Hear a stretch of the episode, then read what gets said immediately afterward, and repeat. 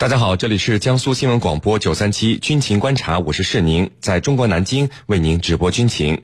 今天的军情观察之谈兵论战，您将会听到。有军事专家回忆称，我国军队的敌我识别器密码曾被美军所破译。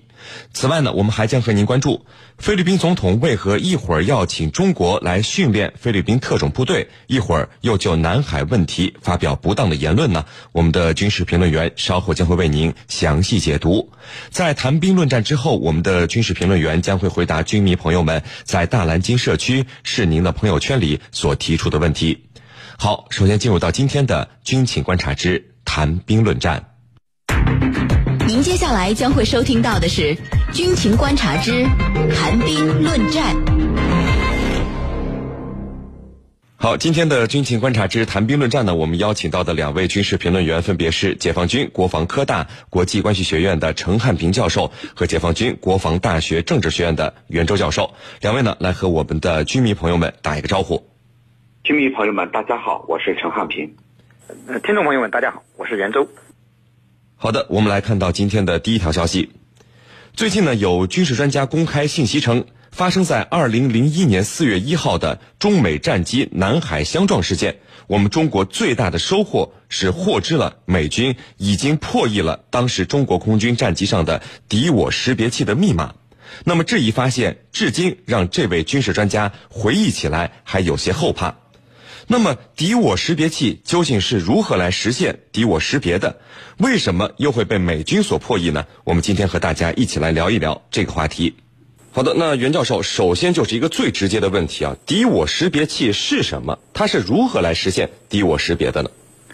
嗯，好的，您说的这个敌我识别器呢，呃，指的是装在战机上的，用于识别雷达所发现的目标的，呃，敌我属性的一个电子系统。那么，当飞机的机载雷达发现目标后呢，它的首要任务就是要辨明敌我，否则呢，就很容易误伤己方的战机，造成不必要的损失。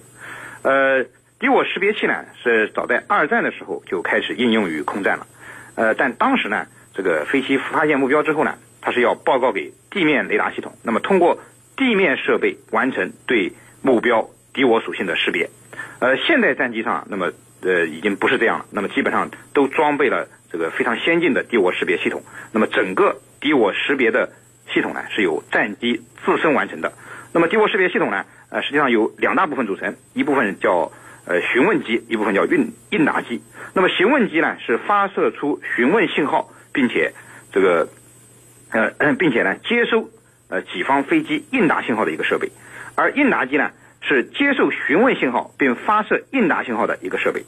那么机载的雷达发现目标之后呢？呃，询问机呢就会立即向目标发射呃密码询问信号。那么如果是己方飞机呢，那么只要装在这个目标飞机上的应答机呢，就会对询问信号进行解码，并且发射出呃相应的应答信号。那么询问机呃的对应答信号进行解码之后呢，就会立即在应答设备上，那么在机载雷达的显示屏上呢，呃显示应答信号。呃，如果没有这种应答信号的显示呢，则表明。这个对方的飞机呢是敌机，不是我方飞机。那么此外呢，这个机载的这个识别器啊，啊还可以和地面的或者舰载的识别器相配合，以完成对于与地面和这个海上目标的呃敌我识别。那么目前呢，敌我识别系统呢在军队的应用当中呢，呃日益广泛，不仅空军的战机，那么实际上陆军的坦克、装甲车，呃海军的舰艇都在应用。那么应该说呢，呃这个。敌我识别系统啊，呃，现在正是朝着呃目标信息范围日益扩大、目标实际呃目标识别能力日益增强，以及保密性、抗干扰性正逐步增强的这种趋势在发展啊，是您。陈教授，那么最近这个军事专家公开曝光，这个二零零一年的时候，因为这个中美南海撞击事件啊，我们无意中发现了美军竟然破译了我们中国空军战机当时的这个敌我识别器的密码。那么这么核心、这么关键的密码是如何被美国人所破译的呢？请您给我们分析一下。好的，我对这个消息呢一点都不感到意外。首先呢，就是在当时那个年代，也就是说本世纪初，中美发生撞击期间，那么那个时候我们跟美国的电子战技术是有代差的，也就是说美国的电子战技术要远远强于我们，我们的电子战技术非常的弱。那么当时他利用这种代差获取了我们的密码，那么提供了便利条件，这是第一。第二呢，就是我们大家都听说过一个字叫抵近侦察，一个词叫抵近侦察。这个抵近侦察就是美军经常用他的飞机飞到我们的国境线附近，飞到我们的海岸边。大家可能觉得这没什么了不起，他并没有入侵，但是。在那个时候，那个年代，美国人仿佛这样做，他是有目的的。目的是什么？因为他飞来以后，我们的战机要进行起飞，要进行驱赶、驱离。那么在这个过程当中，其实他是在收获，他是在获取我们的信息。因为一旦我们的战机这个升空执行任务以后，很多的数据参数都有可能被他获取。在这个期间，美军所动用的是 EA 六。徘徊者电子战飞机，这种电子战飞机在当时它的技术是非常先进的。那么它通过这种手段，通过不断的进行干扰、欺骗、伪装，来获取我们这个战机起飞的种种数据。我们也知道，当今是一个大数据的时代，通过这种大数据进行合成、破译、破解，那么是比较容易能够获取我们当时。还比较简陋的这种技术的，那么这是在当时的历史条件下，那么这里头美军的 EA 六徘徊者电子战飞机，我觉得对破译我军的这种这个密码起了很关键核心的作用，大量的数据被他收入了他们的系统里头，然后呢进行分析、比对、破解，这是主最主要的原因。主持人。好的，袁教授，这个军事专家说，回忆起这个发现的情况以后啊，就是我们的敌我识别器的密码竟然被美军所破译了。他现在回想起来还有点后怕。那么为什么会后怕呢？呃，我还看到有军迷朋友说，这个敌我识别器其实只是辅助的，因为还有空中管制啊，呃，还有雷达啊，是不是自己的战机在什么方位？难道我们自己还不知道吗？嗯。是这样的，这个敌我识别器的密码被破译啊，呃，我觉得当然会感到后怕，不仅是军事专家感到后怕，我们的飞行员更感到后怕。呃，大家刚才通过陈教授和我的分析呢，可能已经感受到了，这个敌我识别器它的核心要素就是它的密码，密码一旦被破译，就会以敌为友，敌我不分。那么在平时呢，可能只是错把进入我领空的外国战机当成我们的自己的飞机，那么完成不了呃驱离或者是警戒的任务。那么甚至呢，呃，会因为认为该飞机呢是我方的飞机呢，让对这个外方的飞机啊降落到我方的机场。你像这个二零零一年的南海撞击事件，美国的电子侦察机之所以可以成功的迫降海南的临海机场，那么其中一个重要的原因呢，就是它成功的破译了我军的敌我识别器的密码，从而骗过了我们的空中管制，那么让我方呢误认为是己方的战机，那么让它哎降落了我们的临海机场。那么，如果在战时，后果就会更严重。那么会发生呢？在空战中呢，我方的战机遇到敌机不会去发射导弹，因为敌我识别系统，那么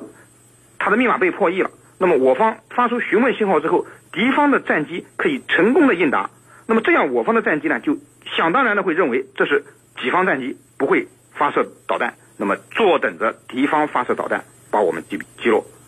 那么在地面呢？那么敌方的战机可以利用敌我识别系统成功的降落到我方的机场，进而控制机场。那么这样的话，战争的天平啊就会因为一个小小的敌我识别系统发生严重的倾斜。那么呃，实际上地面的空中管制雷达系统发现目标之后呢，呃，它的机理和战机上的敌我识别系统也是一样的，它同样会发射询问信号来辨明目标的敌我属性。而破译了密码的敌机，同样可以来成功的应答，来欺骗我方的空管雷达。呃，所以啊，呃，现在来看呢，这个提升敌我识别系统的性能，提升它的抗干扰性、保密性，那么是非常这个重要的一件事情。那么否则呢，这个密码失窃情况就会很危急，后果就会很严重。我们必须不断的进行我们敌我识别系统的升级，那么及时的更新密码，以确保万无一失。啊，是您。好的，那程教授，美国人如果能够破译我们当时的敌我识别器密码，凭的是这个先进的科技能力和解码能力的话，那么十几年过去了，这个美国相关方面的科技进步是不是只会更加先进呢？那么现在对于解放军来说，这样的忧患意识是不是还是应该要具备呢？嗯，那么十几年过去了啊，近二十年了，这里头美国的技术是在发展的，是在前进的。但是我们的前进的步伐比美国人还要快，也就是说，我们和他的这种代差、这种差距是在缩小过程当中，而不是在加大的过程当中。那么美国人他的电子战的技术提升，我们在原来的基础上是大踏步的提升，也就是说，我们的提升速度要远远快于他。这里头呢，我举一个非常简单的例子，军迷朋友们就能理解。我们每个人都有这个邮箱，这个邮箱要设密码，这个密码呢，这个如果说你多少年都不不更换，很有可能被对方所截获。我个人的信箱是被敌特敌特势力所这个盯着的，要进行破解。那么，呃，安全部门告诉我们，像我们这些人的这个信箱的密码必须经常更换，最好是一两个月要更换。更换完了以后，那么他再想去攻破我们的邮箱，那对他来说等于又加了一个防盗锁。同样的道理，在电子战系统要想破解我们的敌我识别系统，那么我们必须更新我们的所有的信息。一方面我们提升我们的技术能力，另外一个方面我们要进行更新。其实我告诉大家，这个我们真正的电子战的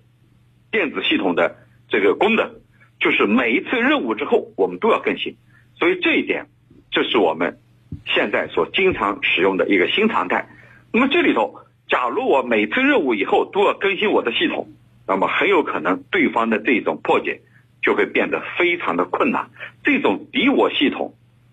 它是非常复杂的。那么当今我们的电子战的技术和水平已经到了一个非常高的程度，出于保密的原因，我们不可能去公开，但是。我们可以负责任的说，和十多年相比，我们的这种技术已经有了一个突飞猛进的飞跃。那么这一点，就连美国人也不得不承认。有一次，美军的第七舰队司令海军中将约瑟夫